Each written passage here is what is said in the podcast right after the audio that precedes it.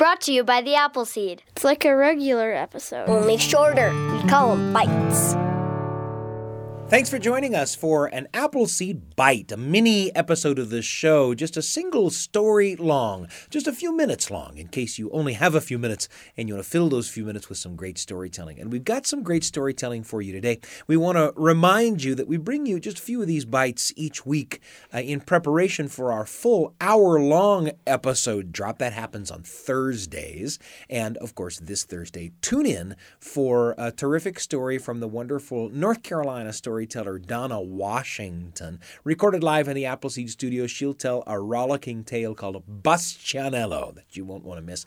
And you'll also hear a Reader's Theater presentation of a scene from the Lewis Carroll classic, Through the Looking Glass. If you're an Alice fan, you'll love what you'll hear there. Be sure to join us on Thursday, that's tomorrow, for uh, Donna Washington, Through the Looking Glass and more. In the meantime, I'm pleased to be joined in the studio by one of our assistant producers, Lacey Ivy. Lacey, thanks for joining me.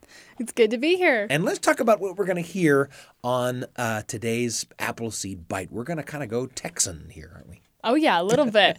we're going to hear a story from Donna Ingham. And she presents this wonderful story from her life of, with her and her son and her family in this little vacation that they take to go see some horses. Right. And she kind of adds her own little bit of a twist to it, which I think, you know, is the purpose of reflecting on memories, making Yeah. them a little bit fun. That's right. And for context, Donna Ingham has a, a trophy case full of trophies from uh, liars contests, tall tale contests that she uh, frequently participates in and frequently wins. She's also an English professor, and it's always a pleasure for us to bring you a Donna Ingham tale. This one's called Ciao, y'all. Here's Donna Ingham on the Appleseed.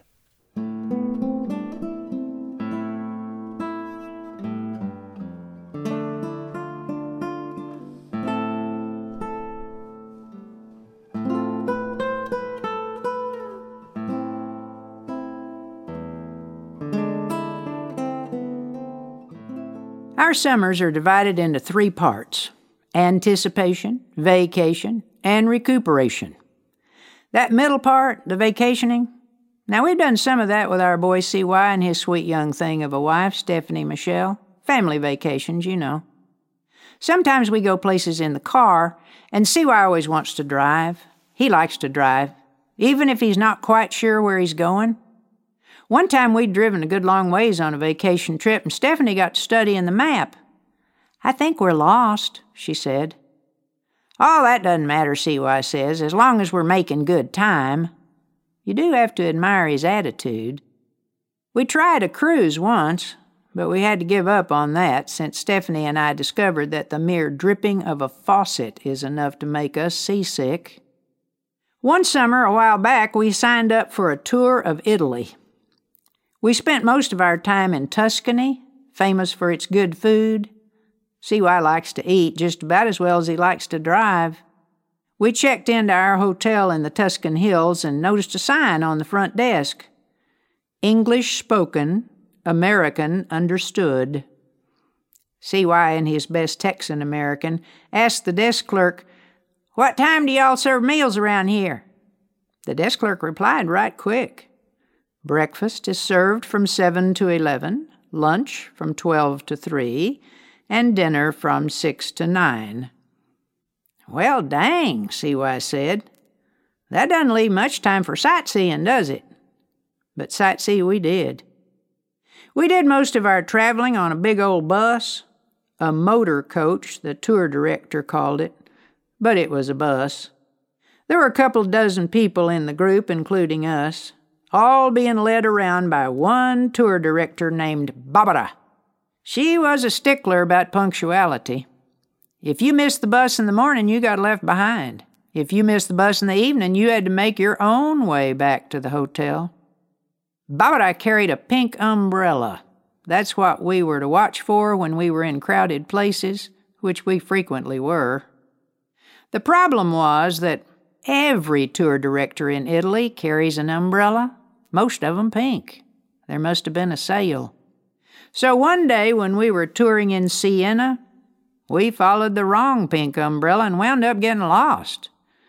You see, it was really, really crowded in Siena because we happened to get there on the day of the big horse race.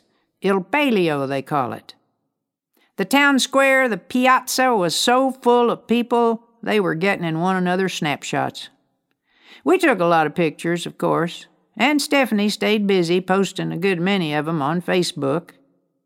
One caption she wrote said, These are some of the ruins in Italy, including some in our tour group. Now, since we were the oldest two people in that tour group, we tried not to be offended. I should tell you that Siena's town square is not really square. It's fan shaped, making it real easy to go in semicircles, which we did when we followed the wrong pink umbrella and got lost.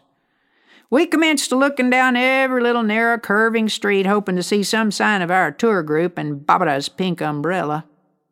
Directly, though, we fell in behind some drummers and flag bearers we figured were part of the Il Palio celebration, hoping they were headed for the piazza. They weren't. And we found ourselves moving, apparently, deeper into the outer recesses of the city. Finally, they got to what must have been their own neighborhood, and that's when we saw the horses. As I understand it, every little district, every little section of Siena, at least ten of them, has its own entry in the horse race. And of course, it's all very competitive. Well, there were three horses in a little corral there, and one of them was clearly the racehorse, all gussied up with little colored streamers off its bridle. No saddle. They ride bareback in Siena. Then CY had an idea. He's just full of 'em. Let's see if we can rent those other two horses and follow that one, pointing to the racehorse, back to the piazza. Seemed like a good idea to the rest of us. So we commenced to negotiate in our best phrase book Italian with the help of a bystander who spoke pretty fair English. The horse's owner wanted to know if we could ride. Can we ride? Can we ride? Is the Pope Catholic? Do Italians love pasta? We're Texans. Of course we can ride. Just in case, though, CY was overcoaching Stephanie a little. Now, getting on a horse is real easy, sweet thing. Just remember, though, you can mount from only one side because a horse likes to be mounted from only one side. Now, the left side is right and the right side is wrong, so you're right to be left and wrong to be right, unless, of course, you're standing in front of the horse, in which case your right would be the horse's left. By this time, Stephanie has vaulted onto the horse and says, Mount up, cowboy, let's ride. He does, and they do. So off we go, the deal having been struck riding double, riding bareback, following the racehorse that's following the drummers and the flags. There were lots of people lining the streets, waving little flags and shouting encouragement.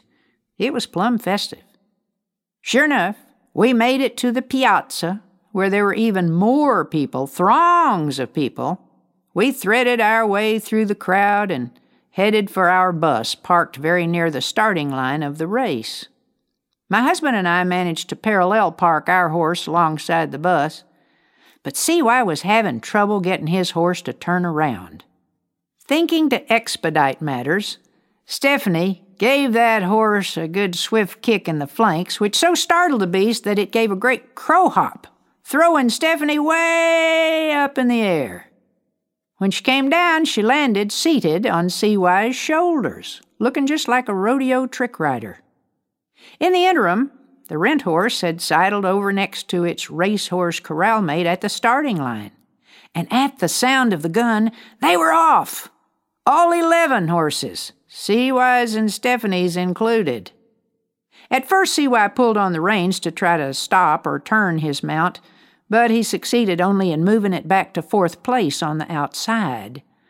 By the time the racers had completed one turn around the piazza, they were headed into the final lap and the rent horse had its eye on the prize and was moving up. Our tour group had gotten into the spirit of the thing as well. Come on, CY, come on, Stephanie! As for Stephanie, well, she's a competitive girl, she is. So she had assumed an aerodynamic posture with her arms thrust back and her head thrust forward, looking for all the world like some kind of vintage hood ornament. Well, it was a photo finish. And some say they got robbed, that they won by a nose. Unfortunately, the judges determined it was Stephanie's nose. So they only came in second, but they made it back to the bus and boarded before Barbara shut the door. And now they're thinking about going back next year to try for first place.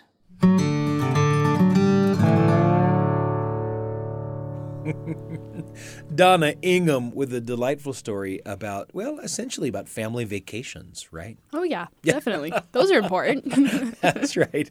Lacey Ivy, uh, it's been fun to listen to this story with you. Thanks for bringing it to us. And wh- where does this story take you?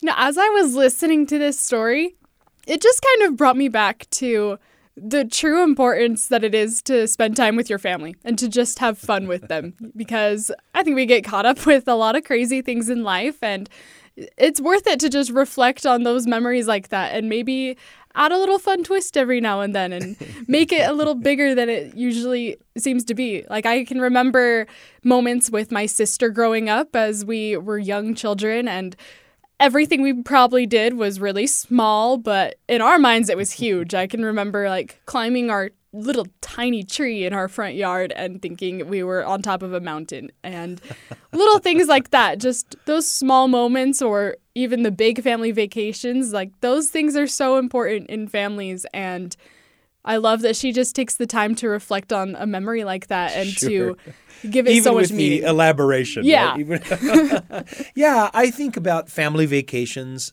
You know, uh, they, they, they often don't turn out perfectly, you know, Mm-hmm. but those imperfections and the difficulties and things like that so- somehow kind of soften over time, you know? Yeah. And you wind up traveling through the rest of your life with these memories that are uh, positive or humorous. You know, some of the difficult things just take on the tone of humor as time passes, you know? And we, we seldom uh, recognize some of the important things that are happening to us as they're happening.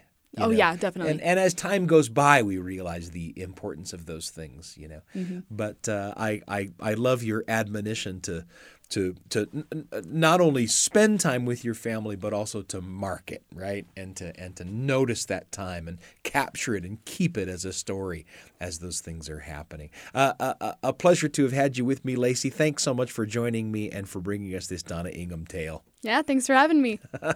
And of course, join us uh, tomorrow for Donna Washington, recorded live in the Appleseed studio with a terrific story called Bastianello. That and also a Reader's Theater presentation of a scene from the Lewis Carroll classic Through the Looking Glass. You won't want to miss a word. I'm Sam Payne, and I can't wait to be with you again on the Appleseed.